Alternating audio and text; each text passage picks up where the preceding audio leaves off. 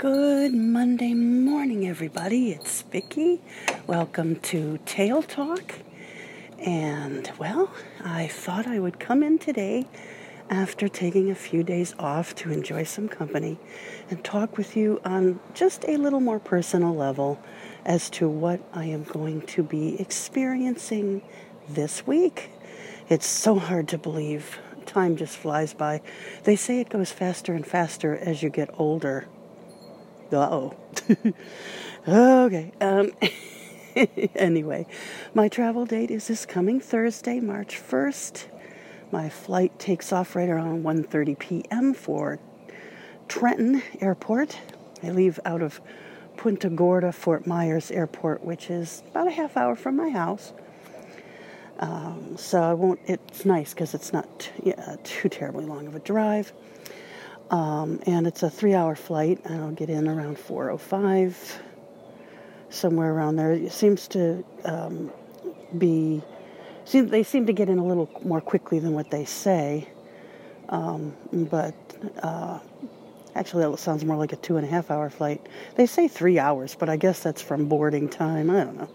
What do they know? They're just the pilots and the attendants and, people that maybe should know. Anyway, so... this journey is a roller coaster of emotions, as I have said to you before. And my journey will start with Valor's official retirement.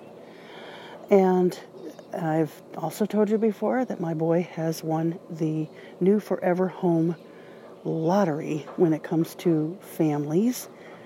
I'm not going to share their names at this point, but they are Facebook people. And they have promised they will do lots of posting on how Valor is, and I will share that on my page. If anybody who isn't on my friends list would like to be, please feel free to send me a friend request. But if you have any concern at all that I may not know who you are, or just send me a quick message, that you want to follow Valor or whatever. And I will be glad to accept that friend request. But as you know, sometimes some interesting friend requests can come across. So that interesting notification area. So they will post plenty of pictures for those who have the ability to see pictures. And we will make sure that we get those described. So yeah, he's going to have an awesome retirement. I am traveling to their home on Thursday, and I will stay until Saturday, at which point my daughter's going to pick me up, and I will be walking out the door without him, and he will be staying behind. Yes, I have no doubt that there will be tears, but that's okay. It's not where he is or where he's going to be. It's more where he isn't. And where he won't be is next at my side as my guide.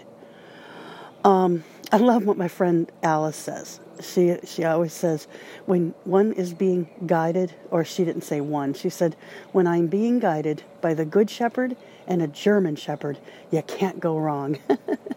And I absolutely agree, because Christ lives in my heart. And I had this incredibly wonderful German Shepherd at my left side. So how could I go wrong? So now he is retiring from guide work and walking into pet life with a wonderful family. I am not worried about him. He will be awesome. He will be wonderful. He will be very well cared for. Yes, I am going to miss him, and I will miss him for a very long time, because no matter what happens with regard to the new dog, this dog is not a replacement. This dog is a successor dog. And there's no expectation of a replacement. And I felt that way when it came to all of my dogs' retirements and then subsequent training with a new one.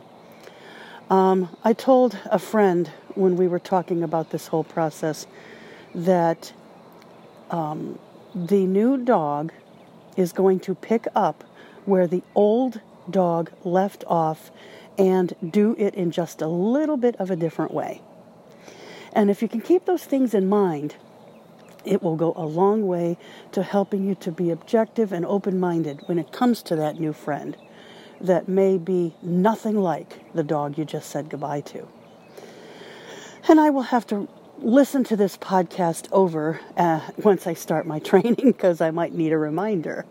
I don't know if I've really ever given you too much information on me as a person. I have been a dog guide handler since 1978 when I attended the Seeing Eye for the very first time. And the Seeing Eye is just an extension of just another family to me. They're awesome and amazing. I have had a wonderful relationship with them, but I did cheat on them twice with two other guide dog schools. They have forgiven, And that's just my attempt at being funny, because there absolutely is no, I've known of folks to go to a different school for every subsequent dog just to see what they're like. And we are very, very, very blessed in this country to have so many amazing dog guide schools to choose from. The Seeing Eye was the original. It was founded in 1929. We've talked a little bit about the Seeing Eye history, but there are so many others also, like 3 in New York, one in Connecticut, which is an in-home training school, and actually one of the New York schools is an in-home training where they actually bring the dog to you in your home environment. There is 3, at least in California. I don't think I'm forgetting one. Michigan has a school, Columbus, Ohio. There's actually a school about an hour and a half from my home here in Florida. Wisconsin, Mississippi. So yeah, lots of schools to choose from. So anybody who thinks a dog guide might be right for them, you've got a lot of homework to do to find the right match. And although the main goal is the same, to train dogs to guide blind and visually impaired people who really feel like a dog will make them more efficient in today's society, they go about in a little bit of different ways. And so you have to find out which would be best for you. And the Seeing Eye is awesome, and I love the way they work. Their ownership policy is something that really appeals to me. I love my pointy-eared shepherd dogs, and they have them. Yes.